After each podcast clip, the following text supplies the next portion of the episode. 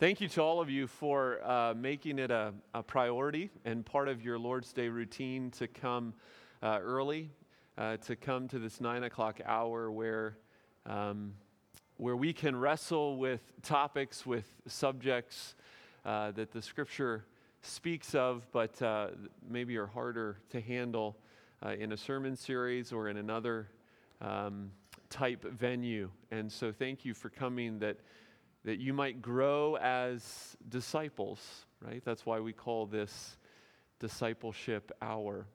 And so, let me pray as we gather uh, this morning and ask that the Lord would uh, be present among us and would teach us and guide us by his word. Let's pray. Father in heaven, we thank you for this, uh, your day, this first day of our week the day where we remember that our Lord Jesus rose from the grave, accomplishing all that you sent him to do, and displaying his power over death and your satisfaction with his obedience. Father, how grateful we are to sit here this morning as, as his, as those who seek to follow him with all that is in us, but also those who are called by him, known by him. And we ask this morning that as we delve into your word, as we begin this new topic of study and discussion, that your spirit of wisdom would be in this place, that you would guide us in the truth that you would keep us from error, that you would give us love for one another and unity, even among disagreement or differing views. Father, we pray for our children as they are nurtured by teachers who have invested much to Point them to your truth. Would you bless their morning as well, that we all might grow in grace and in the knowledge of our Lord and Savior Jesus Christ, in whose name we pray. Amen. Well, today marks, uh, today marks the last of our uh, trimesters uh, in adult discipleship hour. Um, for the last few years, we have uh, scheduled our year in three uh, nice semesters, and this is the last of uh, three semesters. I want to thank again uh, Chris, who got us off, who got us started this year, and then Bob, who, um, who just finished uh, not too long ago. Uh, I will say that Bob Bob raised the bar for teaching discipleship hour that I'm going to bring back to a more sane level. Um, I've already, uh, someone's already mentioned, uh, somebody's already asked where, our pa- where my packets are. And I, I don't have any packets, but now I feel the pressure this week to put together a packet. So there may be a packet next week with, like, you know, pictures of, of demons and angels and all sorts of stuff. And I'm going to I'm going to bring it back to where it should be, to where Bob was leading us. Um, no, I think we all benefited from, from Bob's great uh, teaching. Can you believe that's the first class that Bob has ever taught in the church, anyway? I mean, he's done it in other contexts, but that's the first class he's ever taught in the church. And uh, boy, we can be thankful that he's, he's one of ours. Um, so, uh, so thanks to Chris, thanks to Bob. These, uh, these semesters, uh, and we're going to try to do this as we think intentionally about coming years. These semesters have been, uh, have been connected, right? And uh, there's one word that has connected these three trimesters, and, and that word would be what? Spiritual. It, that word would be spiritual. Um, we started off with spiritual disciplines. Uh, we continued with spiritual gifts. And now, uh, in some ways, we turn to the most spiritual of them all, and that is warfare. And I say that not because warfare is more spiritual than spiritual disciplines or spiritual gifts. But I think when we think about disciplines, we tend to think very earthy thoughts, don't we, right? We think about on our knees, we think about opening the word early in the morning, we think about fasting, refraining from food. We we think about gifts. We think, although Bob has tried to, and, and I think in many ways been successful at lifting our eyes above, when we think about gifts, we think about how we relate to one another, right? We think about how we accomplish things as a body here on earth. But then we come to spiritual warfare, and there's no kind of earthly, horizontal way for us to think about that. And that's why I say, in some ways, it's kind of the, the most spiritual, even though it not ought to be. But we are spiritual beings. 1 Corinthians 12 is a passage we are familiar with because Bob went there with us. Starts off in the ESV, it says, Now concerning spiritual gifts, brothers, I do not want you to be uninformed. And I actually read in a book, and then I verified in my own Greek New Testament, it doesn't say spiritual gifts. Paul says, now concerning the spiritual. And of course, gifts is implied because gifts is what he's going to talk about and what is coming. But in some ways, I think that is a great phrase. Now, concerning the spiritual brothers, I do not want you to be uninformed. Whether it be spiritual gifts, whether it be spiritual disciplines, or whether it be what this class is intended to be all about, and that is spiritual warfare. We wanted to do spiritual warfare. I say we, being the, the leadership, the elders, we wanted to do spiritual warfare because we think that we need to think about this more as a people and as a church. And so, for the next nine weeks, taking us into the first couple weeks of, of June, we're going to think about, we're going to discuss this topic of the spiritual, specifically spiritual warfare. Now, this class has been billed all along as a, as a tag team, uh, and it is, uh, it is a tag team class. I'm not going to be the only one that is leading us, that is teaching us. Uh, Theo and I have met on a couple different occasions uh, to talk through, to pray through uh, where we're going with this class.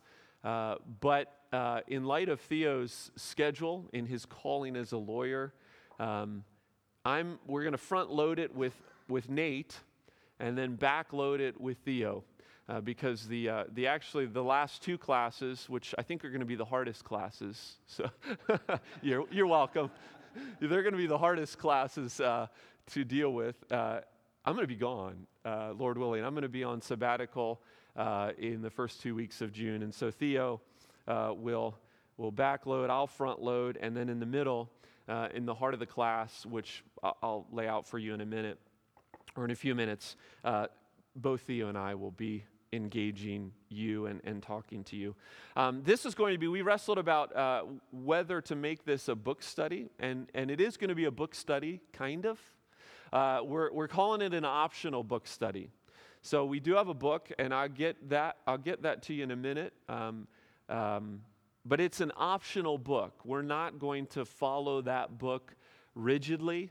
Uh, we have each been pouring through at least a half a dozen or more other books uh, on this topic, uh, books that have ranged from kind of the, the, the center the center reform lane to, to way over on the shoulder uh, of the evangelical world. And so we're going to be bringing in, hopefully, more than just what the book uh, that you have the option of, of using to follow along uh, presents to you, but you're, you're welcome to use that book as well. And our hope, our, our uh, genuine hope, is that, um, that this this class, we're not quite sure how this is going to work, but our hope is that the class will not just be pure lecture, will not just be pure uh, us uh, teaching, although we do want to talk about some things that we've wrestled with, uh, but we also want to want to discuss things as well. So, all that for a little bit of introduction. Let me ask you a question to get us uh, launched in today. What's the first word? This is not a rhetorical question. What is the first word, or what are some things, maybe not a word, what are some things that come to mind when you hear the phrase spiritual warfare? Prayer. Good. Full armor of God. Full armor of God. Excellent. Demons. Demons. What was that? The devil. Powers and principalities. Excellent. Screwtape. Screw tape letters. Ken? Temptation. Excellent. Excellent. Anybody else? Good, all good answers. Tim? Real. Real. Excellent. That's a good one to end on. My goal for today's class for the next 30 minutes is not just to set the stage, give you an introduction, but to really just hammer home that one word that Tim just said real. Real. Uh, where is spiritual warfare in the Bible? Where is that phrase? Excuse me. That, where's that phrase in the Bible? Spiritual warfare. Emily's shaking her head. It's not there? It's not there. there the, the phrase spiritual warfare is not in the Bible. But the concept of spiritual warfare is all over the Bible. And you guys who know the scriptures well have already voiced some of those key phrases principalities and power, armor of God. Even the Lord's Prayer, which we pray often here at Ascension, uh, contains the phrase, deliver us from the evil one, right? That is spiritual warfare. And so, how would we define spiritual warfare? There's a lot of books that have nice definitions of what spiritual warfare is for them. I think there's no greater definition for what spiritual warfare is than Ephesians 6:12. Ephesians 6:12. For we do not wrestle against flesh and blood, but against the rulers, against the authorities, against the cosmic powers over this present darkness, against the spiritual forces of evil in the heavenly places. That is our working definition of spiritual warfare, and I chose it because you can't argue with it because it's inspired by the Holy Spirit. That's spiritual warfare. So the secondary question would be what is what is the wrestling? If we wrestle against flesh and blood, what is, what is the wrestling that Paul, uh, who wrote this to the church at Ephesus, a church that we're going to talk about some today in worship, what is the wrestling that Paul is talking about?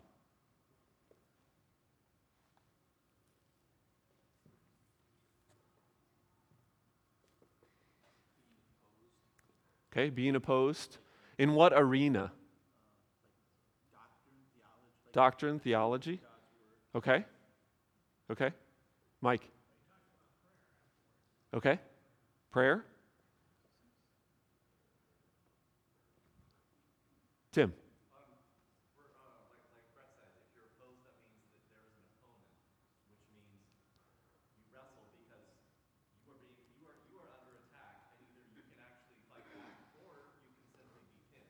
Okay, good.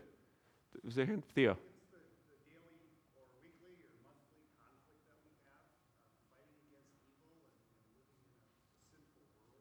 Excellent. Excellent. The battle for righteousness. Yeah. Yeah. It's life, right? I mean, the wrestling is simply life. Let me read a quote to you from a book that I was reading. It says spiritual warfare is not so much about demon possession, territorial spirits, or generational bondage as it is overcoming Satan's lies and deceits in our own lives. And the, the point I simply want to make about the wrestling is when we talk about spiritual warfare, we're not talking about these cosmic realities uh, surrounding presidential elections or world wars or, or spiritual realities that are just for the mission field, right? Or just for cultures that, that, that are still largely animistic, right? They, they believe in spirits and they have witch doctors and that kind of thing.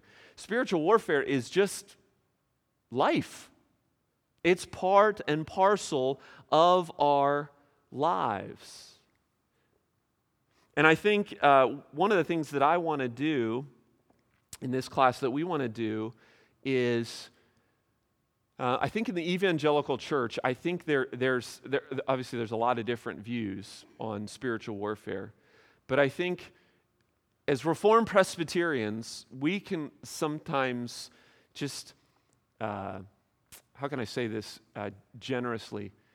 We can kind of dumb down spiritual warfare where, where it's, it's only about life. It's only about uh, resisting temptation to sin. It's only about, um, it, it's only about uh, the battle of whether we should pray in the morning or, or that kind of thing. And then there's another side of the evangelical church, which uh, we might say those who focus on the, the, the deliverance ministries. And for them, spiritual warfare is all about the, it's all about the flashy, right? It's all about that, those territorial spirits or that, uh, that demonic possession. And I think I want to, to say, I want to bring us, I want to say there's, there's value in both, and I want to bring us kind of into the center, into the middle. Because I think sometimes in the church, we can swing the pendulum too far in one direction or the other. The spiritual forces are that which we can't see, but that which we believe that's there. I want to read a, a passage to you, um, something that was something that was part of my childhood.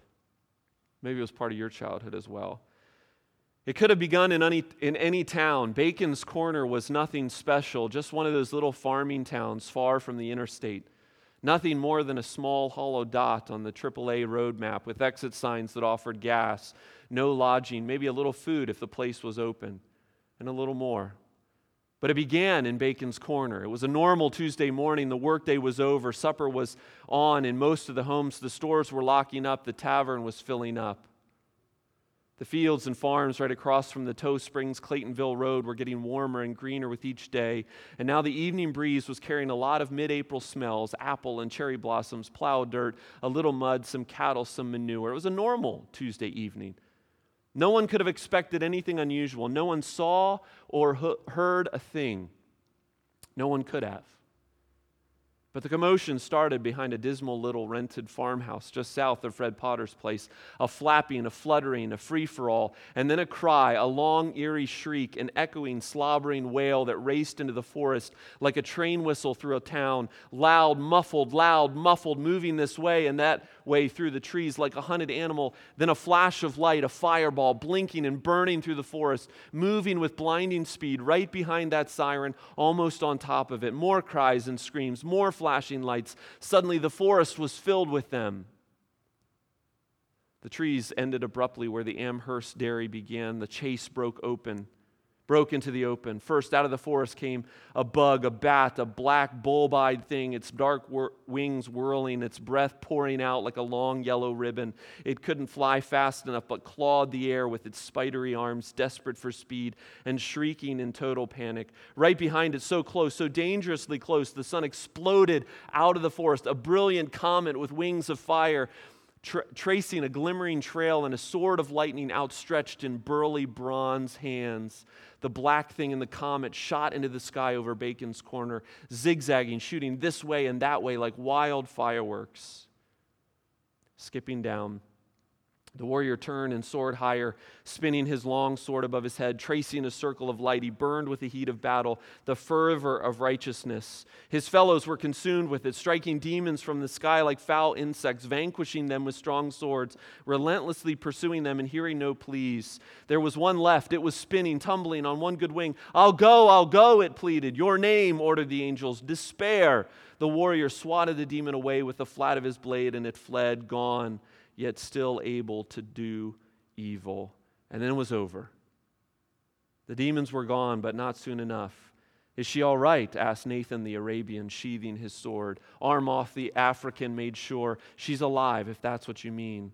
The mighty Polynesian Mota added, injured and frightened. She wants to get away. She won't wait. And now despair is free to harass her. Ever heard anything like that? Frank Peretti, Piercing the Darkness. I read these books when I was a teenage boy. And uh, this present darkness, I can't find my copy of it, but this is, I think this is Anna's copy of, of Piercing the Darkness. Anybody ever read these books? Okay. What do you think of that description that I just read? Thoughts about it? Make a good movie, yeah. Yeah, why hasn't that thing been made into a movie? Any other thoughts? Bit fanciful? Okay. Theo. Okay.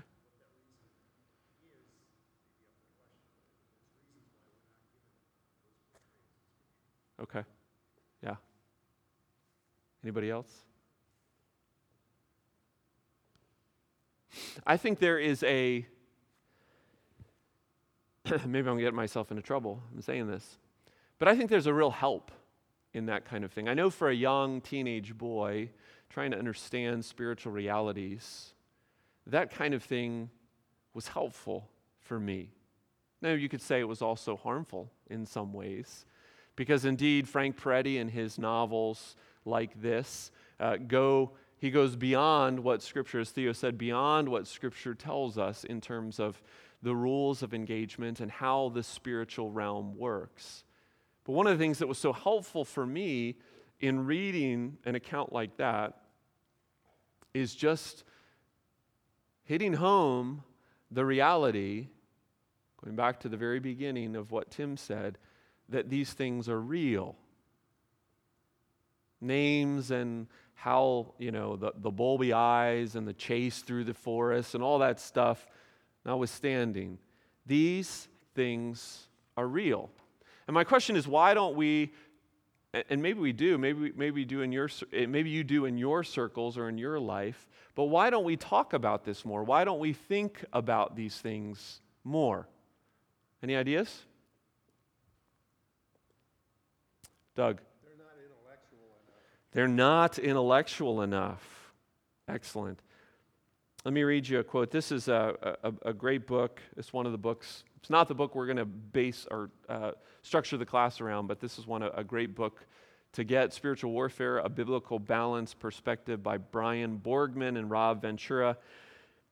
They write Since the 18th century Enlightenment, the worldview of the West has grown increasingly closed to the supernatural. Consequently, many people deny a world that gov- God governs in which the devil and his de- demons are our enemies.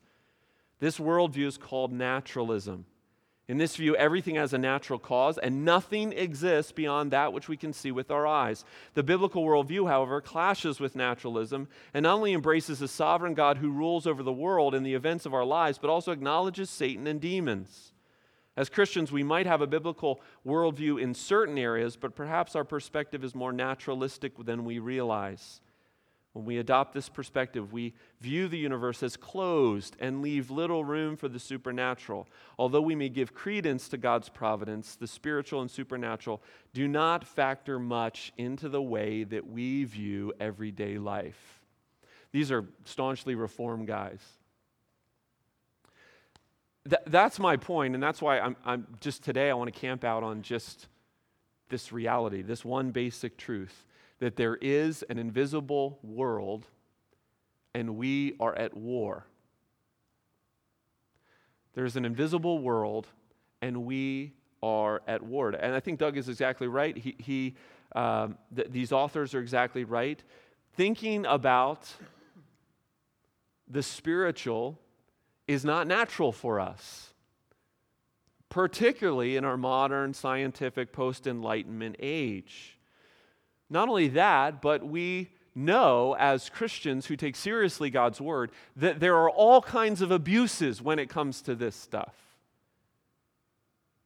All kinds of abuses in regards to spiritual warfare, all kinds of ways that the scripture is gone well beyond. And so, because of those things, I think at times we throw the baby out with the bathwater. I think we, I will say this to our credit, I think we agree that we have a supernatural faith, right? We just celebrated the resurrection. Bam, that was a supernatural event. And so I'm not saying that we don't think supernaturally in a rationalistic age, but I think we think more about intrusions. We think about supernatural intrusions, right? We pray for that miracle contrary to medical science, and lo and behold, it happens sometimes. And we praise God and we say, Thank you for that intrusion into our natural world, into the natural science, scientific world.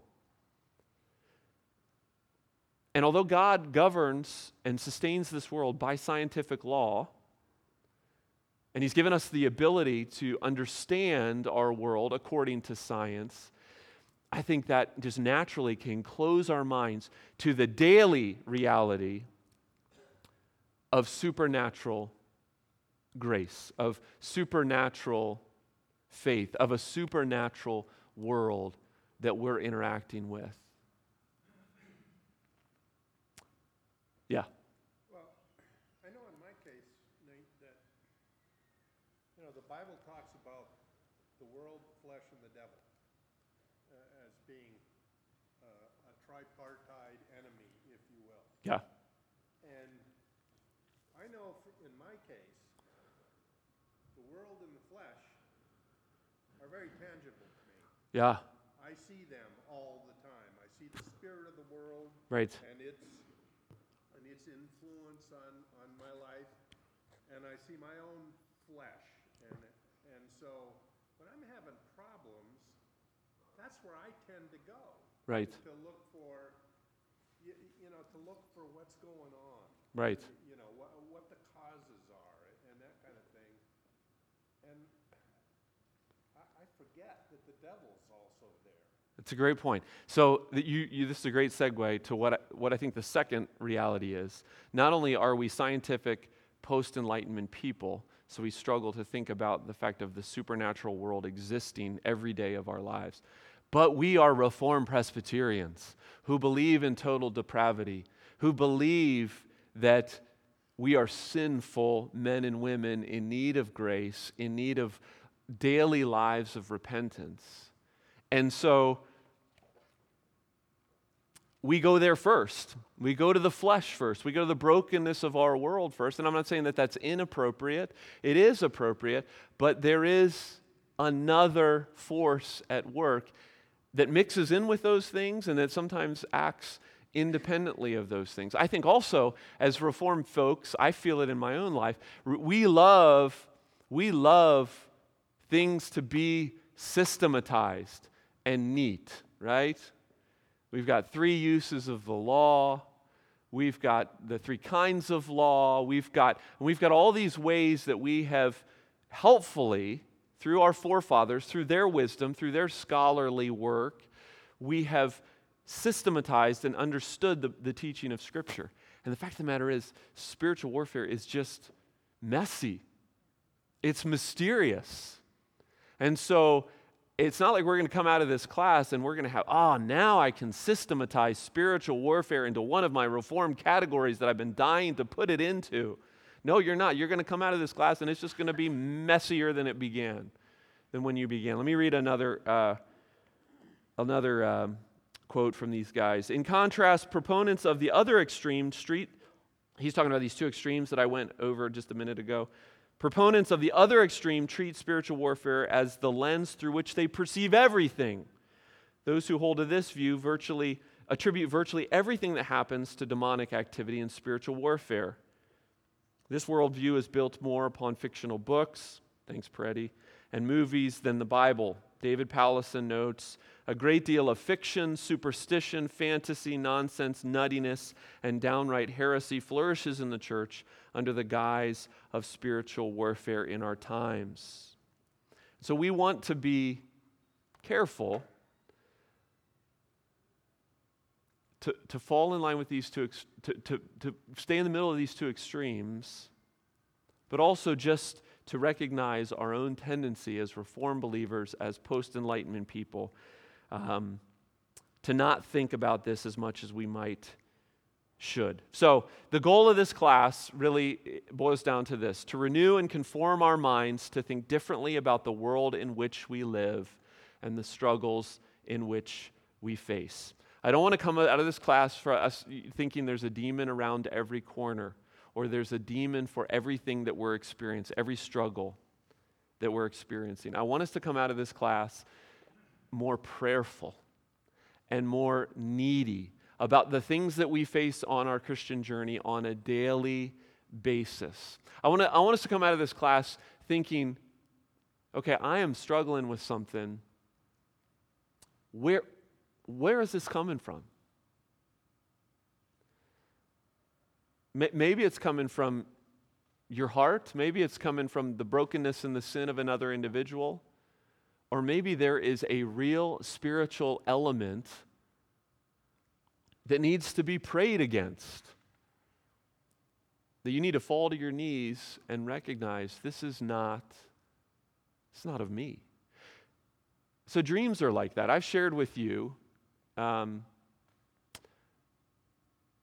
a, a, while ago. I, sh- I shared with you as a congregation, and I think I made the plea to pray for your pastor on Saturday night because I struggle at times with my Saturday night sleep. I'm not a guy who has a hard time sleeping. But on a evening when I am got my whole heart and mind turned towards the Lord's day, tor- turned towards my calling as your pastor, as the one who proclaims God's truth to you, I have recognized that there are times where I feel it's in the middle of the night. I don't think it's my sin. I don't think it's my wife who's sleeping next to me in her sin. I don't think it's the brokenness of our world. I think it's spiritual assault, mysterious spiritual assault in the middle of, no, of the night, where I will, ha- I will have nightmares. I will even get up at night, uh, scared, awake as a result. And I shared that with you a long time ago, and, and I have become, we have become, Ann and I have become much more vigilant praying on Saturday night. I know many of you have become more, much more vigilant praying on Saturday night. Um, I've added Leandra and Brendan to my prayers on Saturday night, as she has now has an upfront role in our midst, leading us in worship. Um, even a few, and I, I don't want to kind of launch into, there'll be more time to talk about experiences and stories, so I don't want to launch into this too much, but I shared this with Theo a little while ago, um, or a few couple weeks ago when we got together. Even in preparing for this class, Theo and I went in saying, okay, we're preparing for a class for spiritual warfare. We ought be ready for spiritual assault. And I remember I had one evening where I was really pouring through this book and I was spending a lot of time in it and really wrestling with some of the thoughts. And then I closed the book and I put it on my, and I went to sleep and I, that's, that, that night was awful. And I won't tell you the details of it, but it was pretty significantly spiritual attack. And I woke up the next morning and said, okay, gotta, gotta be more diligent praying uh, for, for what is going on in my life, what is going on in the spiritual realm around me. And I, when I say those kinds of things, I hope it doesn't create, and one of the things I do not want this class to create is some kind of, going back to the bulby eyes and the bat wings flying out of the forest, some kind of like fear, like, oh my gosh, what, what, you know, what's in this room, you know, scary things. Uh, this is not a subject of fear. This is a subject of strength, right? Ephesians 6 10 Be strong in the Lord and in the strength of his might. One, one, author says, we ought to understand that as allow yourselves to be continually strengthened by the power already available to you in your new position and your relationship with Christ. And so we're going to actually spend a whole week in a few weeks. We're going to spend a whole week on spiritual warfare and waging spiritual warfare out of victory. Because this is not a subject that is meant to create fear, anxiety in any way, even as we press in that there is a spiritual realm, that you need to be aware of it, that you need to be prayerful about it, that you need to be fighting against it, that you need to stand strong in the Lord against it. Even though, even as we press into those things, no fear as children of God, only strength and victory that comes from the resurrection and from the cross of Christ. And so the truth for today is there is an invisible world and we are at war. Does anyone know what platform nine and three quarters is? Ah, the Baileys do. Anybody else? Heidi knows. Platform nine and three quarters is what, Emily? It's Harry Potter's. It's Harry Potter's platform at King's Cross Station where he comes with his, with his owl and he comes with his suitcases and he's on his way to catch the Hogwarts Express. And so he comes and there's, there's, uh, there's um, platform nine, there's platform 10. He can't find platform nine and three quarters, but then he finds it because he sees others. And he walks into this wall and he just kind of gets sucked into this wall, and boom, he's in a whole nother realm. I love, now I know there's a lot of, maybe not in this room, but in, in the past, there's been a lot of hoopla about Harry Potter. I, I love Harry Potter for the reason, one of the reasons being that Harry Potter, as well as the Narnia books and the Narnia movies, these books, and, and as well as, and we could go to a host of Hollywood movies, even some that we would never watch, that flirt with the fact that we live in a supernatural world. That this world is not all that we see. And one of the reasons I love Harry Potter is because I have a lot of kids, and these thing, these books and these realities have worked into their worldview the fact that there is more than what we see. And yes, it's not Hogwarts, and it's not Harry Potter per se, but at least that category now exists in their thinking. Ecclesiastes 3:11 said God has put eternity into our hearts. And so we see it all over books and all over movies. We are a post enlightenment, rationalistic, scientific society, and yet God has put eternity in our hearts, and so we can't get away from this wondering. This wondering about what lies behind that we can't see. Boy, I am taking way too much time. What does the Bible show and tell us? Real quick, let's turn to 2 Kings chapter 6. We got to move along because I'm being way more long winded than I thought. 2 Kings chapter 6. This is one of the classic passages that help us, I think. We've looked at this before, 2 Kings chapter 6. The evil king of Syria was out for Elisha, the man of God who keeps tipping off the Israelites concerning his plans. And so we read in verse 8 of 2 Kings chapter 6 Once, when the king of Syria was warring against Israel, he took counsel at such and such a place shall be my camp. But the man of God, that's Elisha, sent word to the king of Israel, Beware, because the Syrians are going down there. King of Israel sent this place, da da da da. Jumping down. Um, verse 13 and, and he said go and see where he is that i may send and seize him. It was told him behold he is in dothan. And he, so he sent there horses and chariots and a great army and they came by night and surrounded the city. Verse 15 when the servant of the man of god rose early in the morning and went out behold an army with horses and chariots was all around the city. And the servant said alas my master what shall we do? Elisha says do not be afraid for those who are with us are more than those who are with them. And Elisha prayed and said, Lord, please open his eyes that he may see. So the Lord opened his eyes, and he saw, and behold, the mountain was full of horses and chariots of fire all around Elisha. It's a moment when the invisible becomes visible. And then conversely, the enemies of God, ironically, they become blind.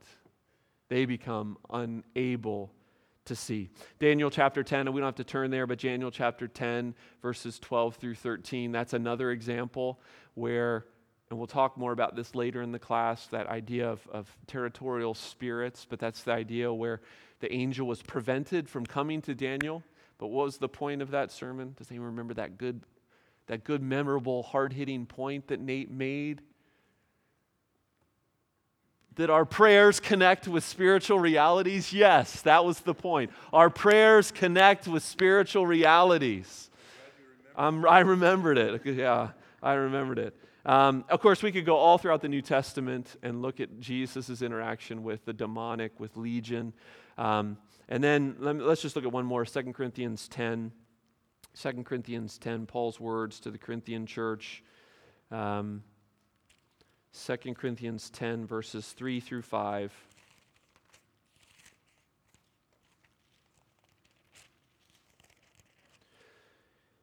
He says, For though we walk in the flesh, we are not waging war according to the flesh. For the weapons of our warfare are not the flesh, but have divine power to destroy strongholds. We destroy arguments and every lofty opinion raised against the knowledge of God, and take every thought captive to obey Christ. So, What's the takeaway? Well, Bob Miller has a phrase that he uses uh, when, when he's talking about organizations. Perhaps you've heard it before. He says, You don't know what you don't know. That, that's right, right? Yeah, you don't know what you don't know. Well, I'm going to I'm going to tweak that and suggest for this class we don't see what we don't see. We don't see what we don't see we do have a supernatural gospel, clearly.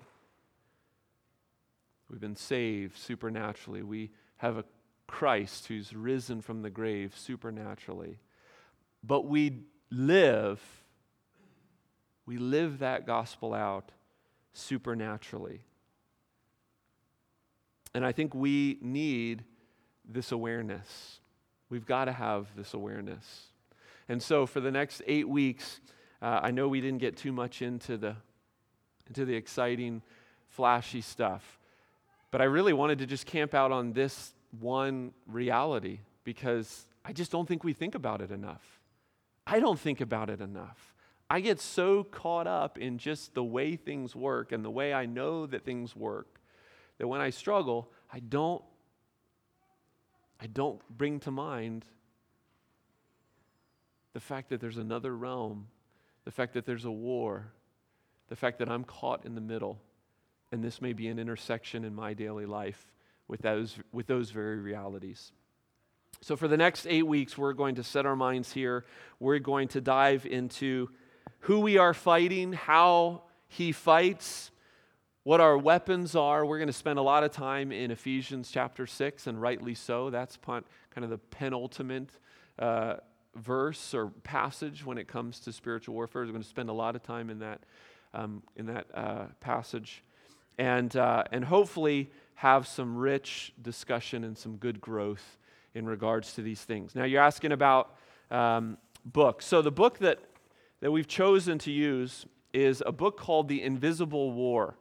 And again, this is one of about, you know, six or eight books that we have consulted and we have read. This does not say all that we want to say, and it says some things that we wouldn't want to say. And that's why I like it. I didn't I wanted to pick something that was kind of middle of the road. So Chip Ingram, I don't know, he's a pastor in California. Don't think he's reform per se, not Presbyterian, but he is he's evangelical. And uh, from the books that I read, this was this was my favorite, and so I pressed my case for Theo, and he relented. Yes. yes.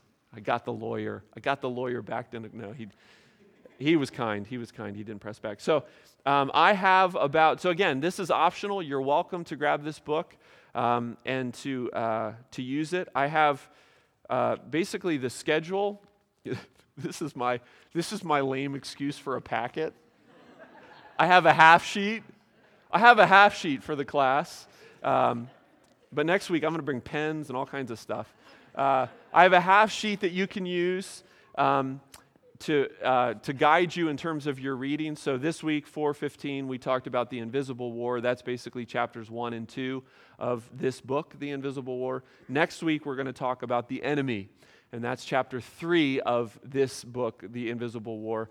But we're going to talk much more about uh, than, than just the content of that book. So I have, uh, I think I have 10 books uh, that are ready for your, um, for you to grab. And uh, if you wouldn't mind, you know, sharing as couples, and maybe you can work that out in your marriage, that'd be great. Um, so just 10 books. And, and if you, I mean, I bought these off of Amazon, so if we run out, you can just order one yourself. So um, let me pray. Heavenly Father, thank you for um,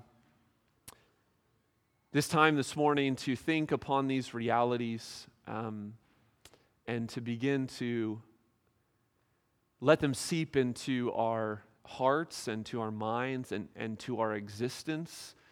Um, Father, I pray uh, once again for this class that it would be profitable uh, as we uh, know our enemy, as we come to, to learn how we ought to engage him, how we ought to follow you and, and fight this fight of faith uh, that you have laid out for us. Give us wisdom, give us grace. Father, now as we turn our hearts to worship, we ask that you would um, set them there, that your Spirit would be in this place, um, guiding us, teaching us, encouraging us as your people. And we pray this in Jesus' name. Amen.